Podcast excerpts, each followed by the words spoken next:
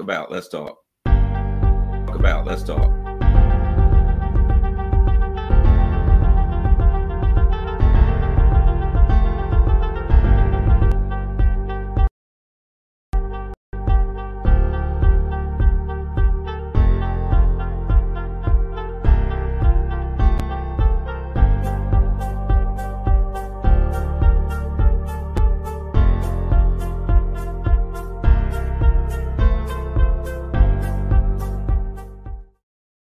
Hello, Garland Nixon here with Joti Brar, an absolute expert in Marxism and Leninism and all kinds of stuff.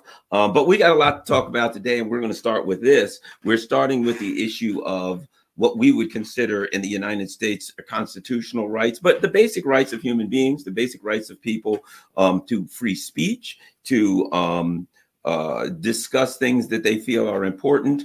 Um, and apparently, um, someone in the broader sphere, um, dare I even say family, has has gone awry of what the uh, imperialists in the UK feel is acceptable behavior. If you could tell us about what happened to your brother Joti.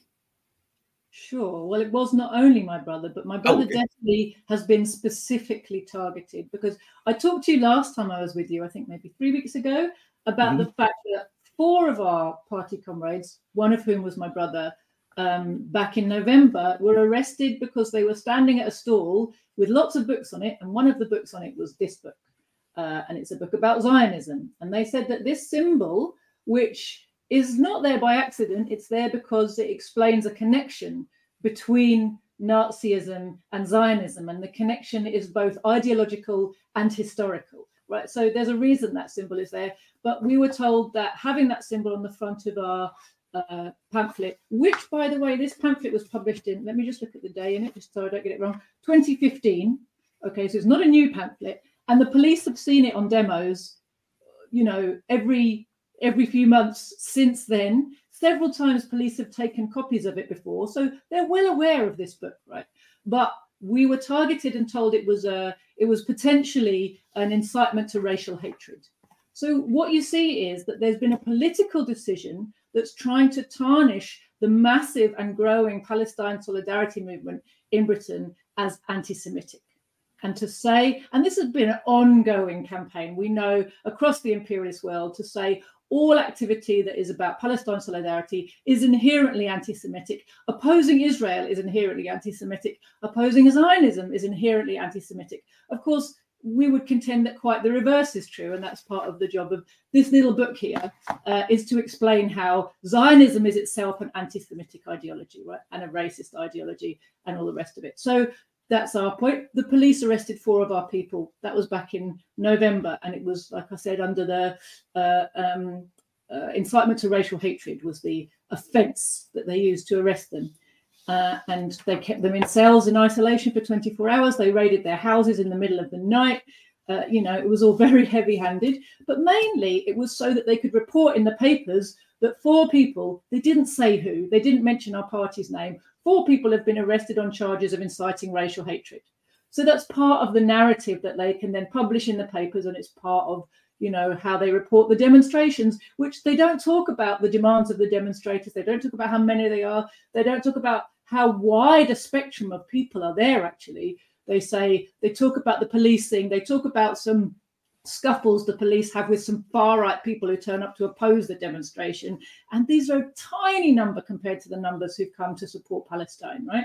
So the demonstrate the, the the the, the reporting is very very skewed. And it's all about creating a narrative that suits what the the politicians have been ordered to deliver. You know, so huge pressure coming from the politicians to the police to make arrests to feed this narrative. So there was another big Palestine solidarity demonstration a couple of weeks ago in London. I think it was 13th of January, and um, my brother was there. Now he had bail conditions that said he's not allowed to hand out any kind of literature and he's not allowed to deviate from the main route of marches, whatever that means. And the other one was, I mean, laughably, he's not allowed to carry swastikas. Make of that what you will, okay? Uh, uh, but anyway, so but he was at the demonstration with our party comrades. We had a stall. It was a big demonstration, and we were leafleting. We were giving out the same leaflet we've been giving out ever since the seventh of October. And I don't have a copy of it with me. I'm afraid it's nice. It's got a it's, it's got it's got a color Palestinian flag on the front with a victory symbol um, to make the V shape of the flag, right? Uh, somebody's hand doing that, and it makes the V in the Palestinian flag, and it says "Victory to the Palestinian people in their." Let me just make sure I get it right.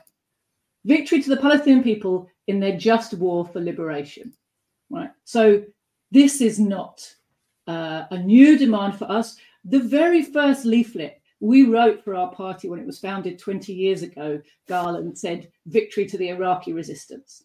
Right?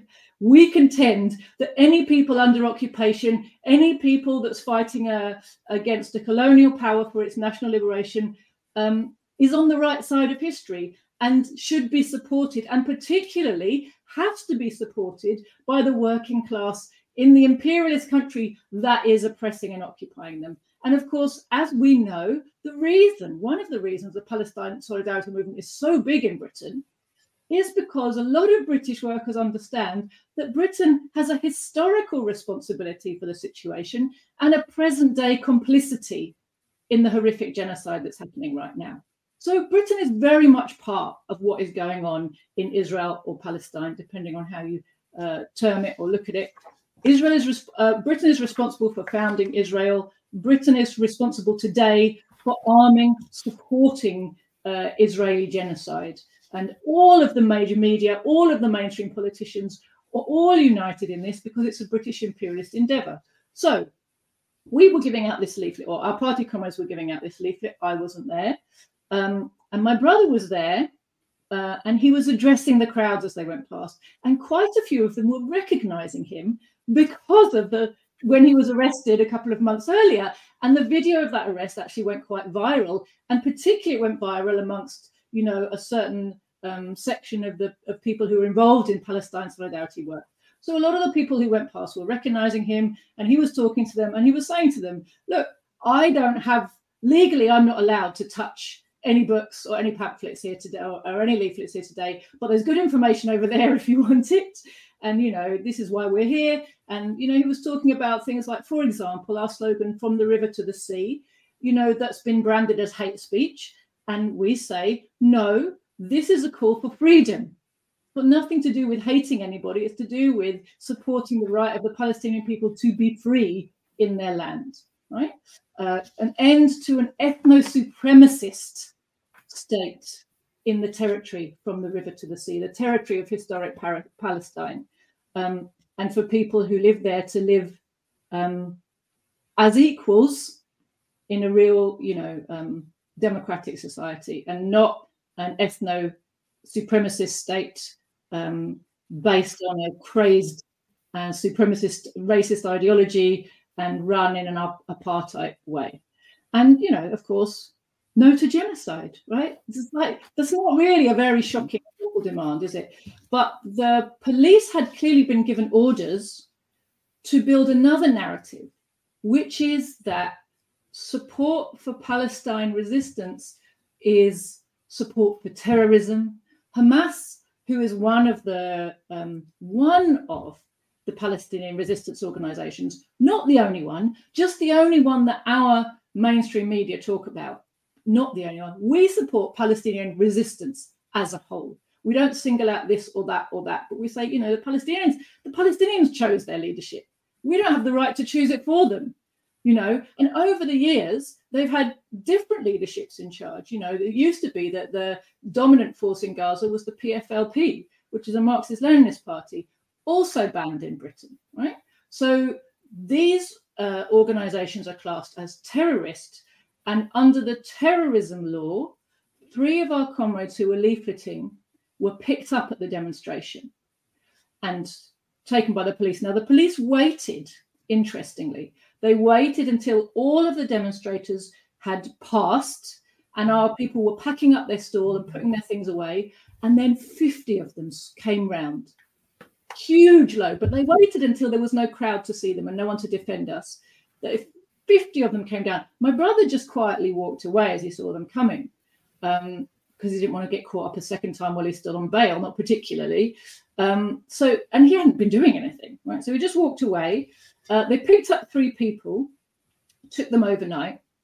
uh, again raided their houses, but this time even more heavy handedly because they raided them under anti terror laws, which meant that they turned up in big squads, armed, um, clearing everybody out the house to make it safe, as if they were coming into bomb factories or something. And then what they ended up taking away was printers. Like it's like they're doing some amazing sleuthing job of tracking down where the leaflet was printed because the leaflet is support for terrorism, right? Well, because um, you couldn't you couldn't possibly like go to the local store and buy another printer. You know, they that's a very, very you know, you'd have to go back to ancient China where they invented printing and you know, if you don't have a time machine, a printer's out. Boy, they thwarted the evil uh people who were printing things by taking the only printers that could possibly be available to them. The funny thing is, Garland, I think they thought they were doing some kind of real kind of Sherlock Holmes act by working out the digital signature of where the leaflets had been printed. All the printers they took were black and white, and the leaflets in color. And mm-hmm. and here's the thing about it: the police. What if you had the print the, the, the leaflets in your hand? Nobody's denying that they were printed at some point, and that you were behind printing them. They could have just said, "Hey, where'd you print the printers?" I got them printed at the local Kinko store. We have Kinko or something like that. I just went to the local store in the corner and had them all printed. They could are they going to then go to the local store or UPS store or something and arrest everyone in there from it's clearly it's it, it appears to me this is narrative driven. So they're going to call it this is a terrorist act and they're going to act like they were you know they're going to go through the motions like they were investigating Al Qaeda or something, so they can mm. come up with a printer and here's Exhibit A, an HP printer that you could get for ninety nine bucks at the local store. Yeah, yeah, and you know, then again, it was reported in the press that oh, a man from Kent had his house raided by anti-terror police, and a woman from so and so had a house raided from the, you know, so they so they do this thing, but they in none of these reports do they say these people were from the CPGBML. This is the leaflet they were giving out. This is the content of the leaflet, right? None of that. So it's it's reported as if the police have found some suspected terrorists, you know, and of course, as you say, totally narrative driven. So tick, they've done their job of building the narrative and letting the police, letting the media report it. Tick, the media's done their job. So everybody's patting each other on the back. They've done their job of feeding this narrative. The next day, as we had the first time, uh, we sent our comrades to the police station where those arrested were being held uh, to demand their release and to wait for them to come out, obviously, and you know be supportive of them while they were you know, in prison. Um, somebody noticed Ranjit specifically amongst those people outside. Now, bear in mind, he was with his four-year-old son, and he was his, that wasn't the only child who was with us, right? So we had there was a bunch of us stood outside, and it was very much a kind of family gathering, if you like, not all family, but you know, family friendly. There was just a bunch of people, party and supporters, and you know, people waiting uh, for those who were inside the the police cells. And suddenly, but again, about ten policemen came and women came rushing down the steps of the police station, surrounded Ranjit, grabbed him really violently, as if he was about to do something. He was just stood there with his little boy, right? as if he was about to do something horrific uh,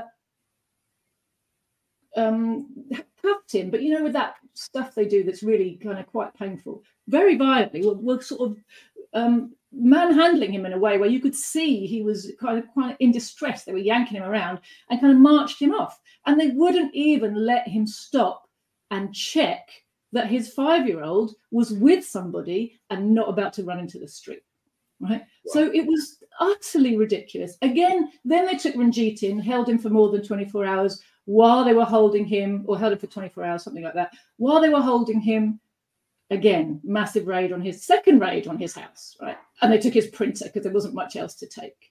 Um, and this whole thing was 100% media narrative politically driven, had nothing to do with any crimes. What they said was the wording in your leaflet is support for terrorism, support for Hamas. What we realized afterwards was there were spotters from a Zionist, it's like a website. It looks like a little innocuous blog, Harry's Place, it's called. Uh, but they're very, very active in targeting the Palestine Solidarity Movement. They were on that demonstration. They made repeated posts to the police, atting the Met Police Twitter, right? on Twitter, would you believe, saying, look at this leaflet. It's an offense against the Terrorism Act. Look at this wording that. And then they pictures, and literally the people they took pictures of were the people the police came and arrested. So it was like a set of instructions from these Zionist freelancers to the police. This is the this is the charge. These are the people. They even put up a map of where our people were stood. This is where they are. It was a whole set of instructions that the Met Police then obediently followed. And you've got to ask yourself, who do the police work for? Right? Why are the spotters from what is a, a, ostensibly just a blog, you know, why yeah. are they issuing orders that the police immediately send 50 people to follow and then raiding four people's houses with squads of armed? I mean, how much did all of that cost? Right. And you know, it, when Ranjit was interviewed, the only thing they could really focus on to justify their charge of you support Hamas, because we don't mention Hamas in our literature, we talk about Palestinian resistance and their right to it. The only thing they could come up with was that the fact that we referred to October 7th as the Al Aqsa flood battle. And they said, that's the same language Hamas uses. That's the language that everybody in the Middle East uses to describe the operation that was launched on the 7th of October by the Palestinian resistance. Well, well how about this? If you'd just used the term Al Aqsa flood, that's the language that Hamas uses. If you'd just said the Al Aqsa flood, nothing more. If you'd have just had a leaflet that had no other words. It was completely blank and it had Al Aqsa flood, nothing else. Couldn't you argue that that's the language that Hamas uses because they say Al Aqsa flood? If if you say, I don't know, rain, well, at some point, you know what I mean? The idea that it's the language that they use is that they use is pretty much absurd. Um, because you have to show that that language does something or means something. It's kind of that same narrative wherein if Vladimir Putin says it's Tuesday and you say it's Tuesday, they say, oh, you're using uh, Kremlin propaganda because uh, uh, it is Tuesday, true, but Putin said it's Tuesday and you said it's Tuesday. It's that absurd narrative driven thingy they do when they actually have no evidence of wrongdoing, but the the actual wrongdoing um, is a crime against an imperialist narrative. That's really all the really what it is. It's a crime against an imperialist narrative. Well, I think actually, Garland, there's more to it than that. You know, the, the narrative they're trying to build uh, is at a moment when they're feeling very nervous. You know, simultaneously in the same weekend, there was that way, that you know, it was another weekend of huge demonstrations all over the world, but particularly big in the imperialist heartlands, in Germany, in Britain, in the USA, right? In places where people feel very much that their rulers are complicit with this horrible crime. Um, at the same time as those demonstrations, the ICJ case had just been heard, the case in the International Court of Justice uh, that South Africa brought, bringing charges of genocide against Israel and asking for the UN to take an action to stop Israel committing genocide, right? Uh, that was happening at the same weekend. And Britain and the US had just bombed Yemen. So I think they were getting very nervous, actually, about the situation, about the mood of the people, about the way that they were losing control of the narrative and trying to somehow regain control of the narrative. And I, I also think that the, the messages that we have always taken, Garland, as I said, about victory to the resistance, about the right of people to defend themselves uh, against imperialist aggression, are starting to have a much wider audience. There's much more receptivity to our message, and I think that's one of the reasons we're being targeted because there's a there's a real fear that people might start listening to this message in a way that they could let us say anything we wanted before because no one was really listening to us. But what, now there's a big movement that's actually might be prepared to to engage with our message. I think that that makes us specifically a target. You know, we've got something to, to, to say. We've got knowledge that's that's powerful actually if it's connected with all of those people who want to be in support of Palestine.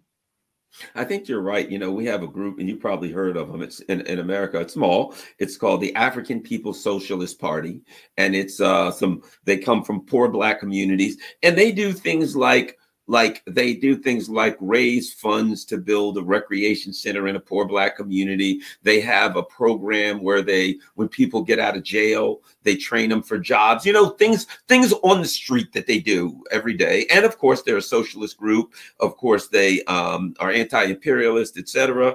They run people for office. They get they don't get much you know 1.7 1.8% or whatever of the vote but they are active right? And the fbi came after them and like raided them and again claimed that they were you know puppets for the kremlin that kind of stuff right? And, and everybody said well they're a very small group and you know they're working in poor neighborhoods. What the heck are you doing? I think that it's it gets to what you said. There's a fear that they're being outed. There's a fear because all of the people in the imperialist countries, or most of the people in the imperialist countries in the US and UK, are starting to say, What's going on here? You're not acting in our best, or, you know, acting on our behalf. And they see the people with the revolutionary voice at the forefront saying, Hey, We've been trying to tell you all along this is where this operation is going. This is how things end up. They see the tremendous fear that says people are going to listen, start listening to those who say, We've been telling you all along and, and can explain what's happening and can explain why it's happening and connect it and can connect it to the economic downfall of the imperialist nations. Anyway, your thoughts? Yeah, for sure. I mean, there's there's simultaneously there are attacks on workers at home going on here, Garland, and I'm sure you're seeing the same sort of thing in the states.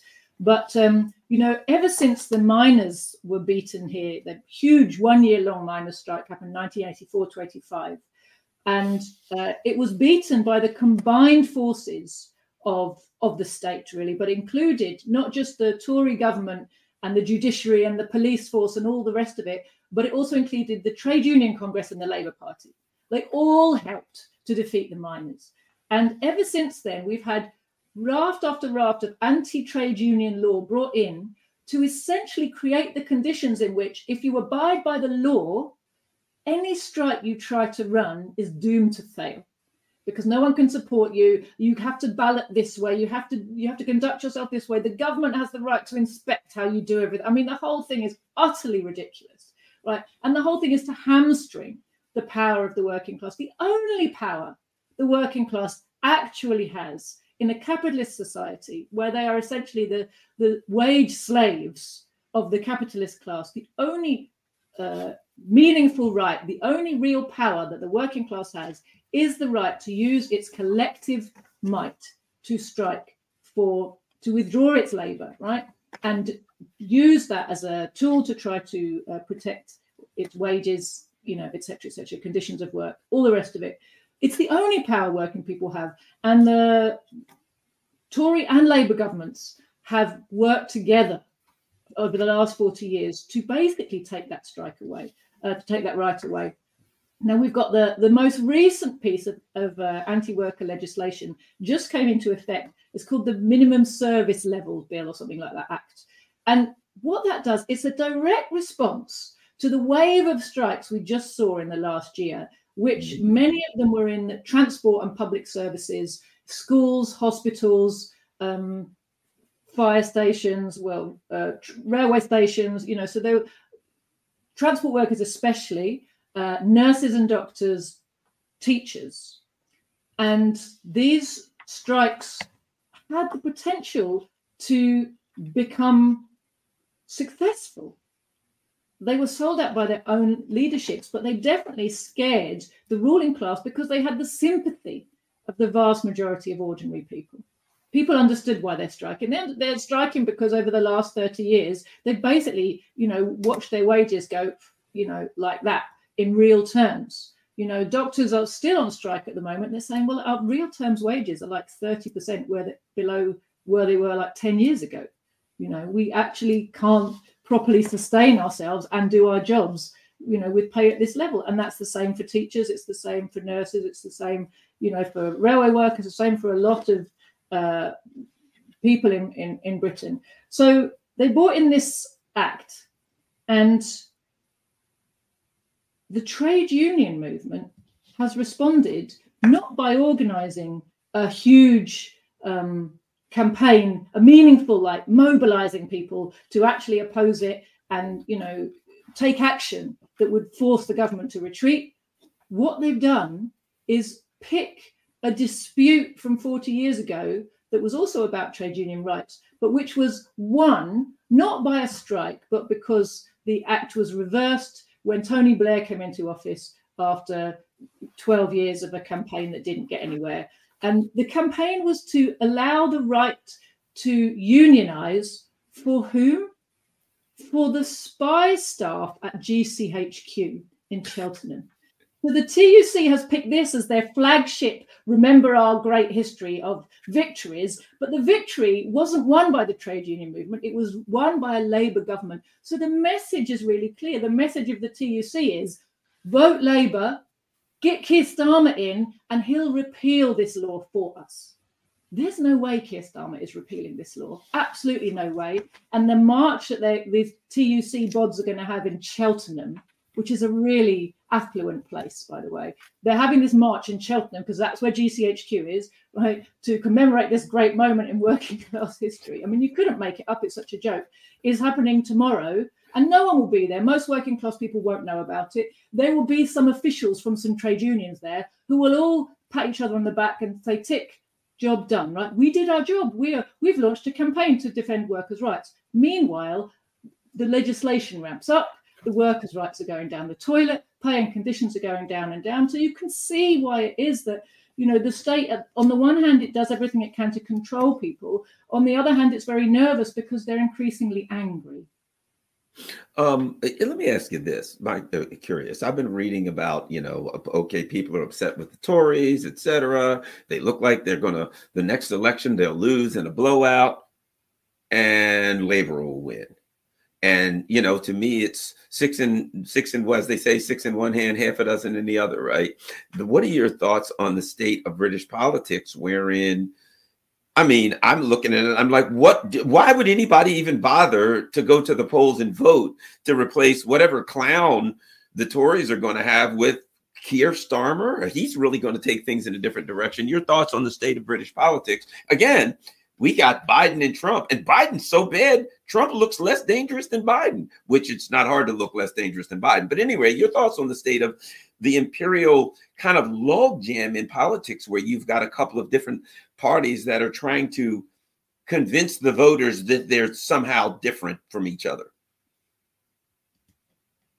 You know, it's a really good question. And my perspective is a bit different. I don't see this what you guys you guys refer to having the uniparty don't you right. over there? The republicans and democrats you can't distinguish between them. It's the uniparty. They are the establishment and between them they make sure that the capitalist rule is firmly in place and the agenda stays the same no matter who you vote for. Well the truth is garland we have that here too and it's not new. The truth is that the very first labour government in 1924 wanted to prove, and they actually said this, the leader, um, Ramsay MacDonald, actually said he wanted to prove to the imperialists that the empire was safe in our hands, right? They were suppressing Indians, they were gassing the Kurds in Iraq, they were, I think they were bombing Iraq, they did all kinds of, they only had a government for about eight months, the first one. They committed a whole bunch of colonial crimes in order to prove their worthiness to be allowed to be the main party of opposition because basically they were in the they were in the process of displacing the liberals as the main party of British opposition. But what they made clear from the very outset was they weren't socialist, they weren't Marxist, they were loyal British subjects, loyal to British imperialism first and foremost. And there's a lot of historical reasons for that. They represent actually the section of the British working class what, what Lenin called the labor aristocracy, right? The section which benefits from crumbs from the imperialist table, and therefore, because it's it has better pay and conditions and living standards than the mass of the working class, it considers itself superior to them. It identifies it, it's the source of its privilege as the system. It's very, very loyal to the system.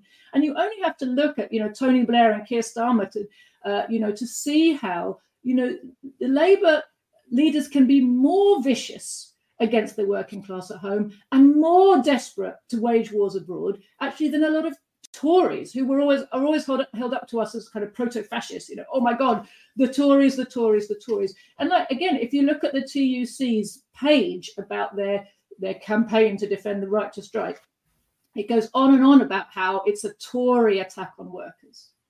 They never point out that in all the years of Labour government, Tony Blair and then Gordon Brown, it was like how many years was that? 12 years or something.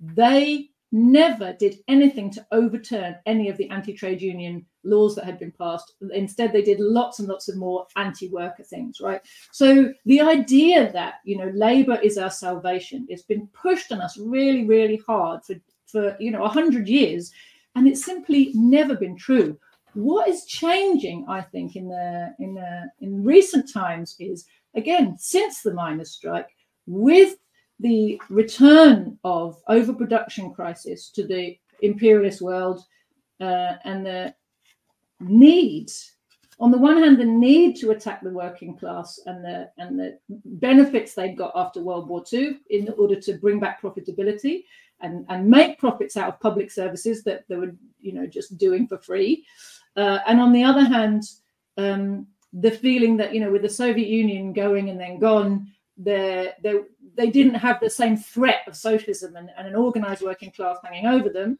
Um, so the ruling class has been attacking pay and conditions and the deindustrialization of many parts of Britain.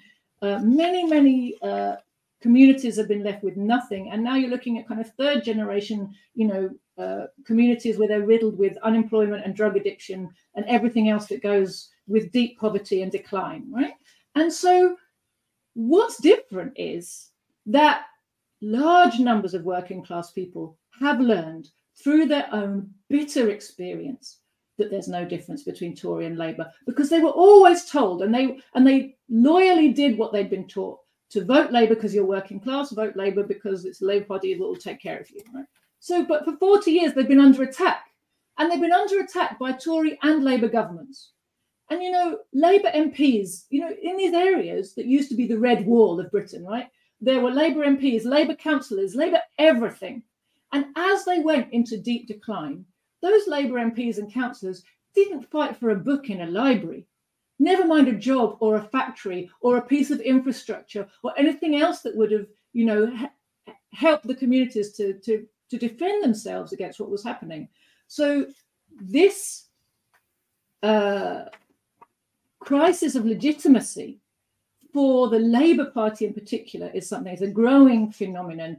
How, at the moment, how that um, shows itself is that larger and larger numbers of people of the core section of the working class don't vote. They've disengaged from the electoral process. And it's not because, as it's called, they're stupid or they're apathetic. It's because they know damn well that it will make no difference to them. You know, the the ICJ ruling um, went to came down this morning, and um, I'm going to have to get, as I've said, I need to get. I have a person I'm talking to a little later today as an international human rights attorney to get a, a, true interpretation of it. You know, right now people are guessing it means this, it's good, it's bad, it's not enough, whatever. But I want to see what an ICJ, excuse me, what what what an actually a specialist in it has. Dan Kovalik, I don't know, a lot of people have heard from him. Great revolutionary guy. Um, but at any rate, um, but everything now is tied to that conflict. What happened to the members of your party that were arrested tied to the conflict? Um, the UK joining in with um, the uh, US imperialists to bomb Yemen. The defense at all cost of this project. Um, when the people of both, it's clear the majority of the people of most countries are in opposition to this. The a Democratic Party here, 75 to 80% of the party now want a ceasefire. Your thoughts on the importance? Why is it that this particular conflict that's supporting this um, this this the, the, uh, Israel's actions are so important that the um, the imperialists the US and UK imperialists are, are, risking everything. They're risking their countries falling apart. They're risking their parties falling. They are falling apart. Why is it so important to them to maintain support for this project in defiance of their constituents and risking really everything at home? you know, we've talked about this before that, you know, Israel is not about Jewish people. Israel is about the control of the resources of the Middle East. And of course, the primary resource of the Middle East that people are really interested in, or monopoly capitalists are really interested in, is oil. Oil is still the fundamental primary commodity in the world market. It has been for more than 100 years now. And controlling oil, not only making sure that you have access as an imperialist power to uh, as limitless oil for as cheap as possible to fuel your industry and your war machines, but being able to deprive, to cut off oil to your rivals, to your opponents, to anybody you want to punish. Um, so the the geopolitical, the strategic importance for the imperialist powers of controlling the flows of oil and being able to loot oil at rock bottom prices and not have to pay kind of market you know dollars per barrel for it. Um, this is a primary, you know, goal of of the imperialists if they want to maintain their dominant position in the world.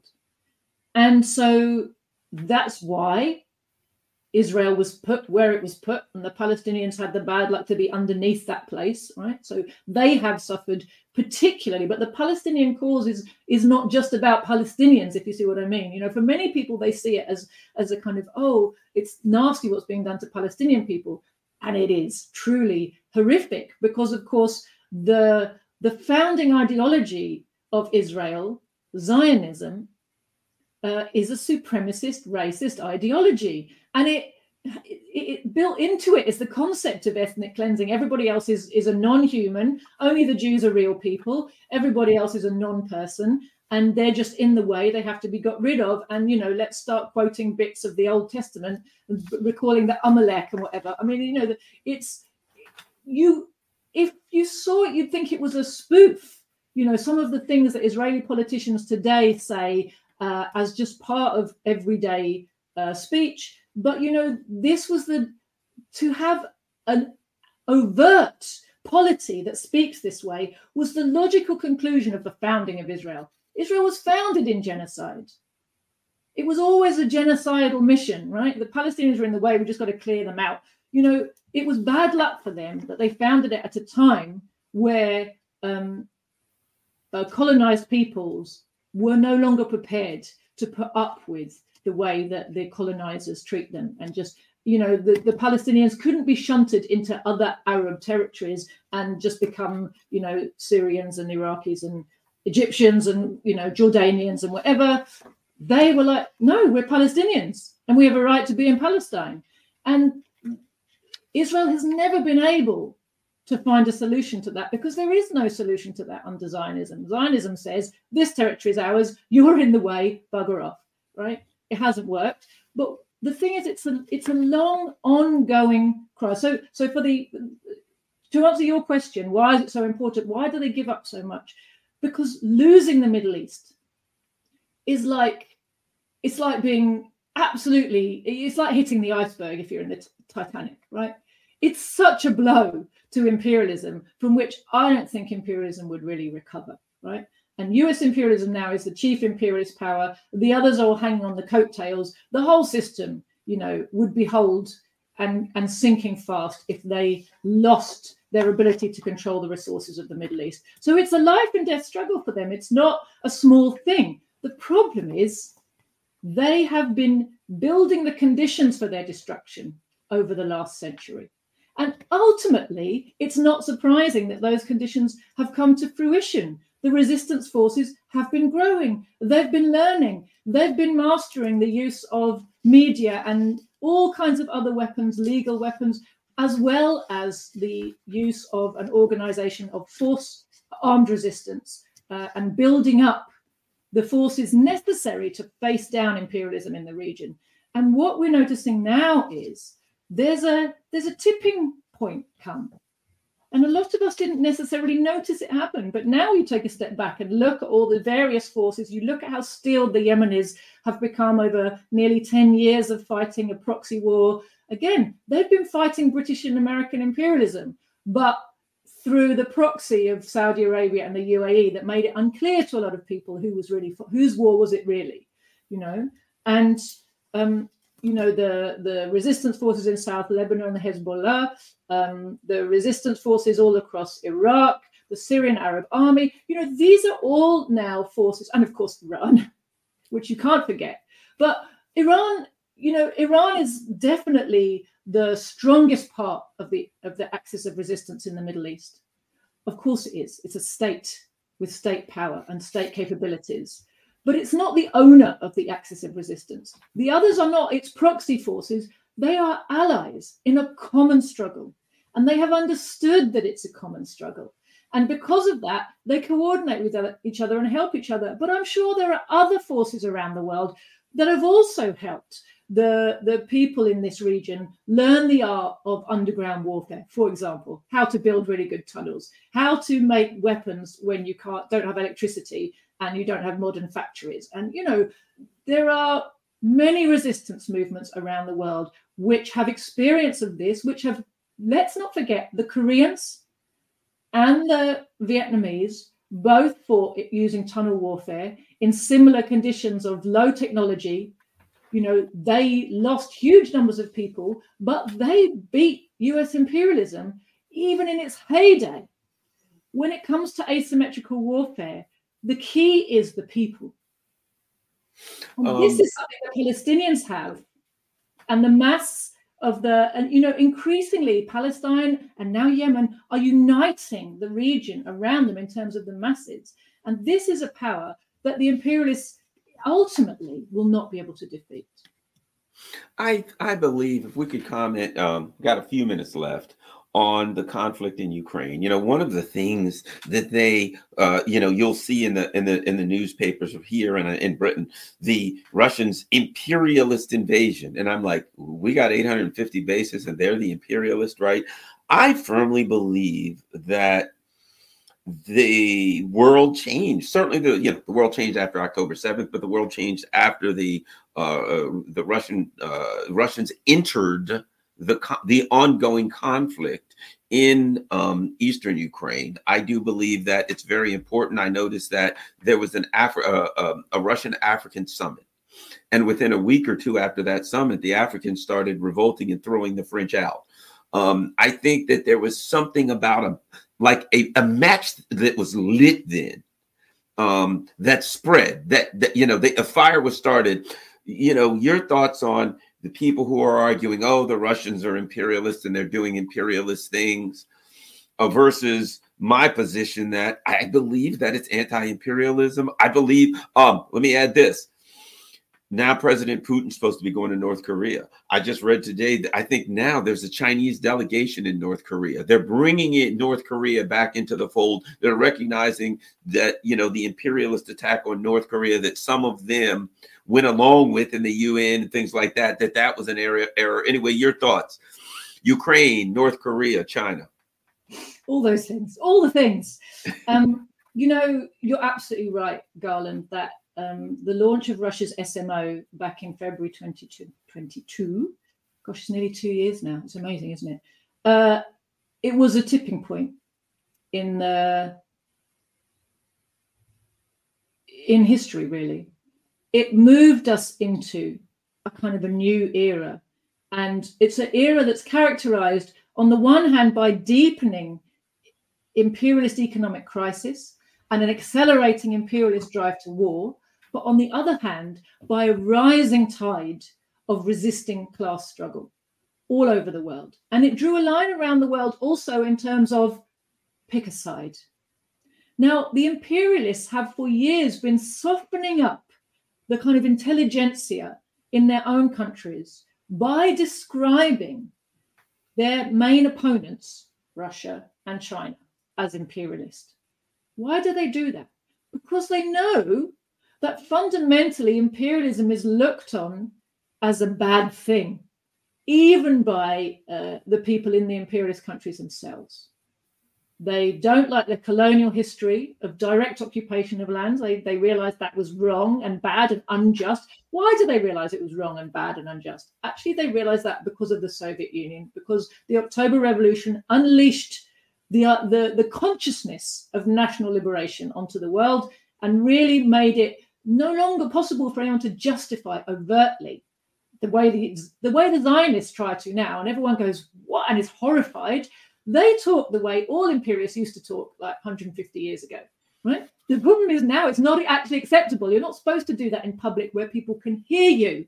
You have to do it behind closed doors. I've no doubt that that's how the imperialists all still believe and think behind closed doors. But in front of people, they have to talk the language of human rights and democracy and respect and equality and all this crap that has absolutely nothing to do with their system. But they have to because it's the desire of the masses. The mass of the people around the world want those things. And those things actually come with socialism. they came with the Soviet Union and they came as a result of everything that happened after the October Revolution. But they have this propaganda that says Russia's imperialist and aggressive China's imperialist and aggressive, and we have to defend ourselves against this aggression by ringing them with bases. they haven't taken their soldiers anywhere, but we have to ring them with bases uh, because they're aggressive imperialists, right? So this is their propaganda. And what's shocking actually to me is the way that so many on the left in the imperialist countries echo that propaganda echo it, repeat it, find justifications for it, find pseudo-Marxist kind of terminology and quotes from Lenin, you know, to to to kind of sanctify what is essentially aggressive pro-war, warmongering, warmongering propaganda from our ruling classes. You know, the the the, the characteristic actually of the war um, being fought in Ukraine on the part of the people of the Donbass and the Russians who've gone in in their support is that they're anti-fascist self defense, national liberation. Uh, that is the characteristic of that war. That makes it a just war for those people. It's an unjust war on the side of imperialism, which is aggressively, um, number one, it's taken over Ukraine and turned its people into its proxy armies and its territory into its into its uh, uh, battlefield. Um, and number two, it is aggressively using Ukraine to try to destroy Russia. So Russia's in the right of it, and uh, the USA and its allies are in the wrong. And let's never forget that it's the USA's war, it's the imperialist war, it's NATO's war. It's not Ukraine's war. Ukraine's people have been horrifically uh, treated, brutalized. Their country has been destroyed their a generation of their men has been destroyed. I've heard seen figures that say a million uh, Ukrainians have been killed, and then let's assume that means there's been like two million casualties on top of that. You know, severe casualties. That's horrific.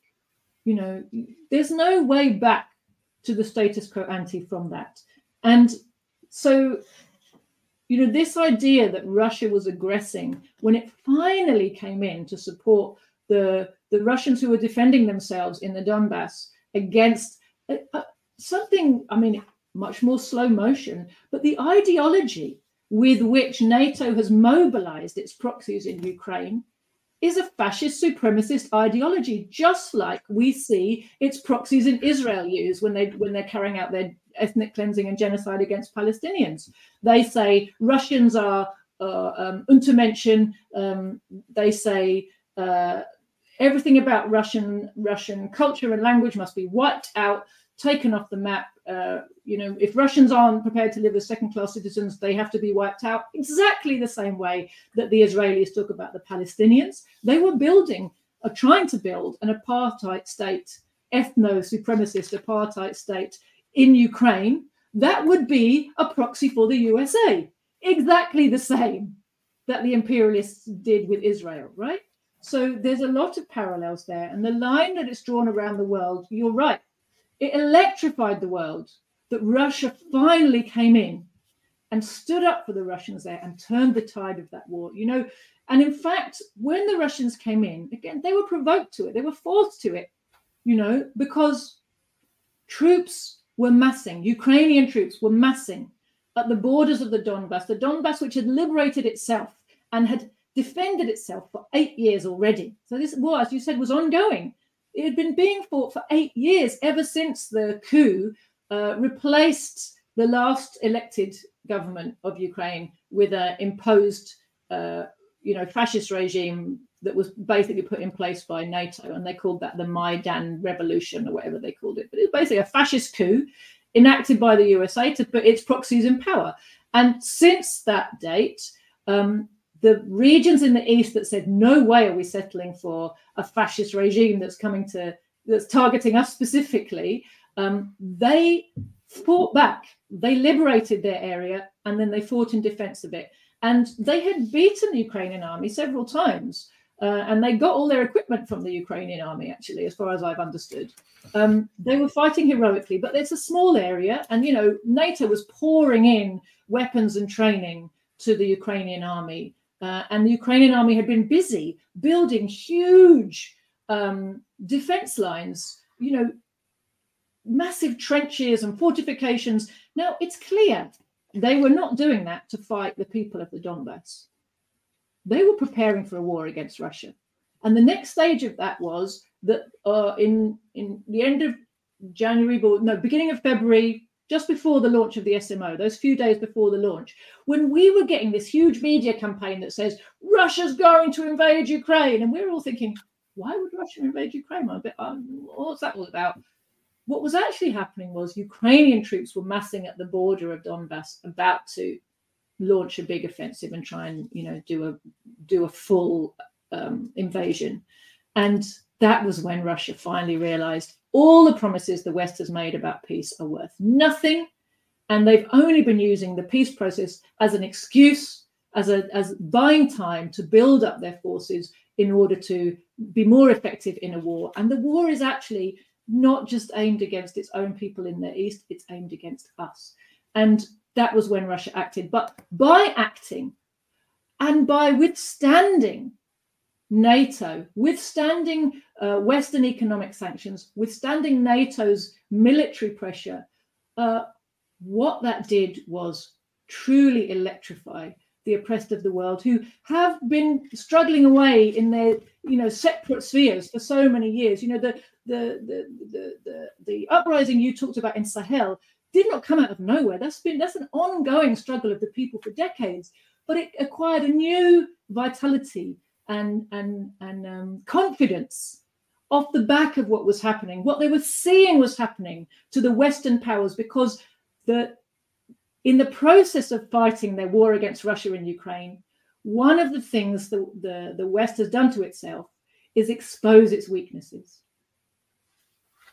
Yes, I, I, I certainly agree with you. And I think that um, the reality is that uh, it's exposed its weaknesses ideologically, um, in its ability to control the narrative and to create a viable narrative. The narratives have become so absurd now that people are, you know, kind of like laughing at it. Not really laughing because it's dangerous, but you get my point. Discounting the narratives, um, and militarily, you know. Let me say this: the last thing.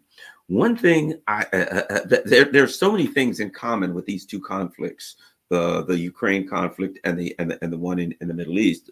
One being it's obvious that the Russians knew for a long time that this was coming and they had been preparing a lot of things, either knowing it was coming or in case it was coming, right?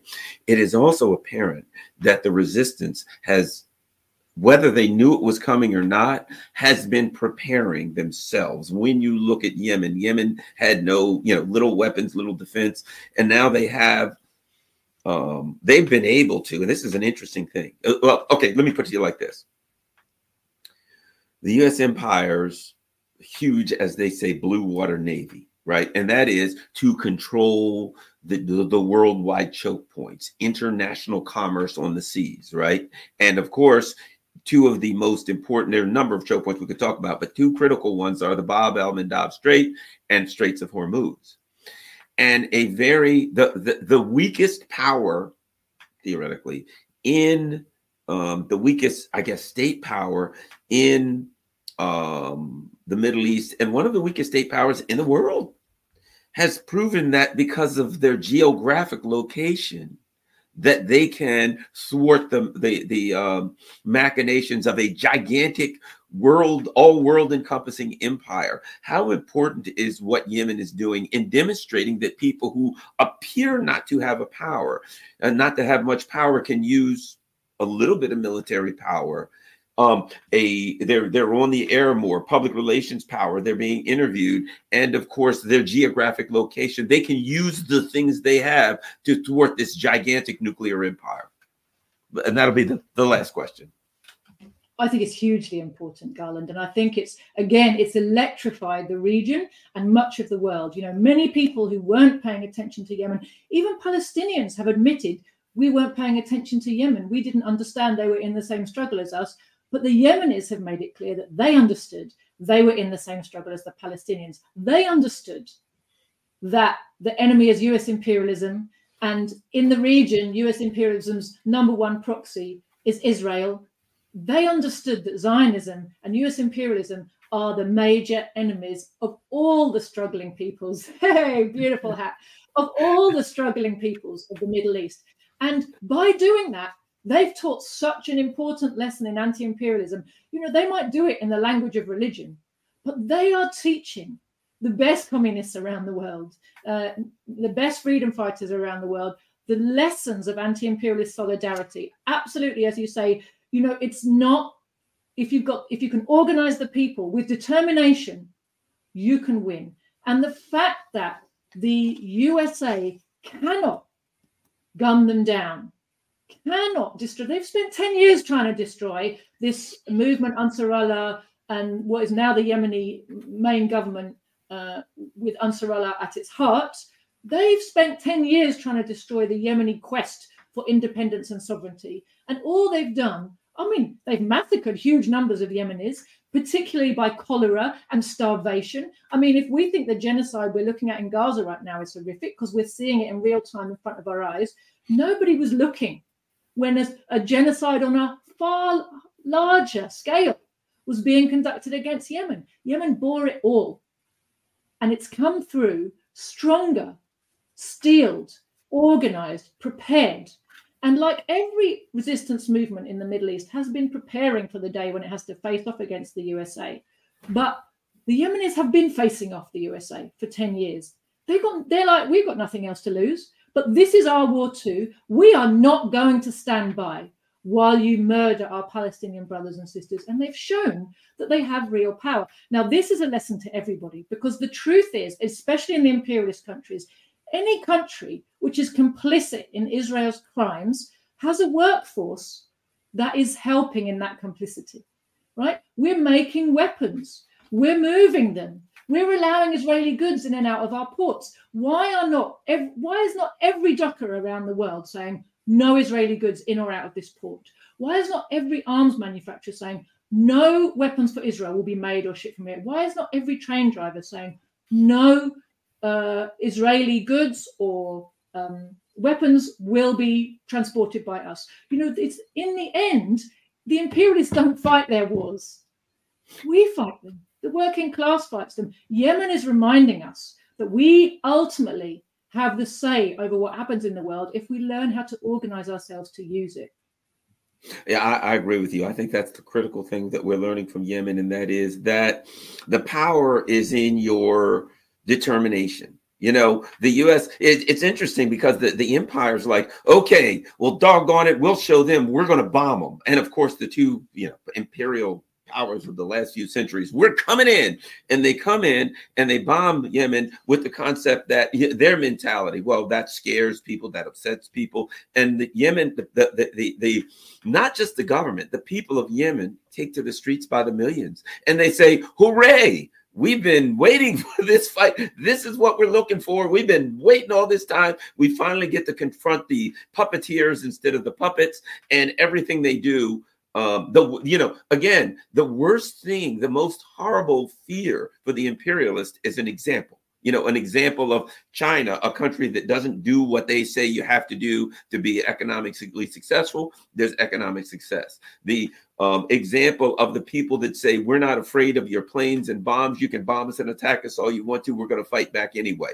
Uh, the, you know, the, the, the, the revolutionary that fights back because that's who they are and that's what not what they do rather than says we can be afraid or intimidated and i think the the Russians who said, get off our border or we'll fight you. The people of Yemen who say, stop committing a genocide or we'll fight you, that don't say we're afraid of the outcome, but that just say, hey, look, we're going to stand up against this and fight. I think that's a horrifying example for the imperialists because if everyone starts to do that, then they get over- overwhelmed. And the worst case scenario is if their own citizens, who they no longer have any connection to whatsoever, look at that exterior example and say, well, my gosh, we're not happy with these same people. Maybe we can, as you said, stop transporting, do a some kind of a strike or something, Joti. Absolutely. And the, the fact is that the one thing that workers need to make their power count is organization. And you know, against the power of, of, of, big capital. You know, they pay for a whole state machinery that's very repressive, but ultimately we have the numbers. But our numbers only count if we're organized. You know, the Yemeni people, they've got so little, you know, in terms of uh, the resources available to them after 10 years of war and everything they've taken and how this country's been really bombed, um, you know, into the ground. But they have organized themselves through that time. They are able to make their numbers count, to make their power count. And that's a lesson that our rulers have understood better than we have. We as workers have allowed our organizations to be destroyed by work by ruling class uh, co-optation, infiltration, suppression, you know, various means they've used in different parts of the world, different types of organizations. Uh, but they have effectively been destroyed. And the, the key for victorious resistance against the power of capital is reorganizing ourselves. Joti Brar, where can people find all of your information? Where can they find further and follow you and things of that nature? So down here's my URL, thecommunists.org. I'm the editor of that website. Um, if you just uh, look for me personally, uh, I'm Joti Brar on Telegram, and my party is the Communists on Telegram, and you can find everything from there. We also have a YouTube channel called Proletarian TV.